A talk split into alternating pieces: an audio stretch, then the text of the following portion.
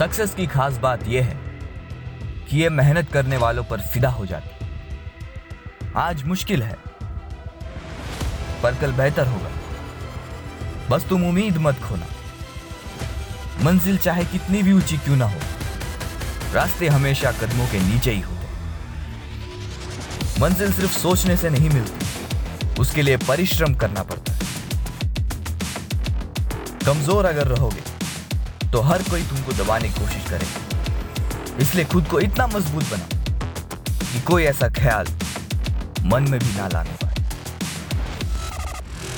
ज़िंदगी के हर संघर्ष में कुछ फ़ायदा छुपा होता है। अकेले चलना सीख लो।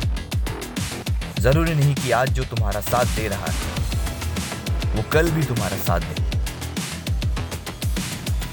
महानता कभी भी ना गिरने पर नहीं है।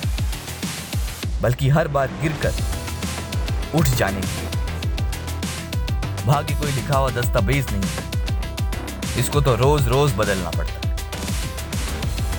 मंजिल उन्हें नहीं मिलती जिनके ख्वाब बड़े होते हैं।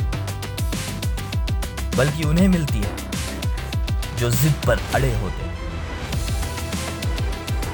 ठोकर नहीं खाओगे तो जनाब कैसे पता चलेगा कि तुम पत्थर के बने हो या फिर शीशे?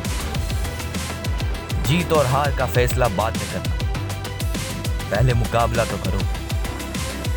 जनाब घायल तो यहाँ हर एक परिंदा है। जनाब घायल तो यहाँ हर एक परिंदा है। मगर जो फिर से उड़ सके, वही ज़िंदा है।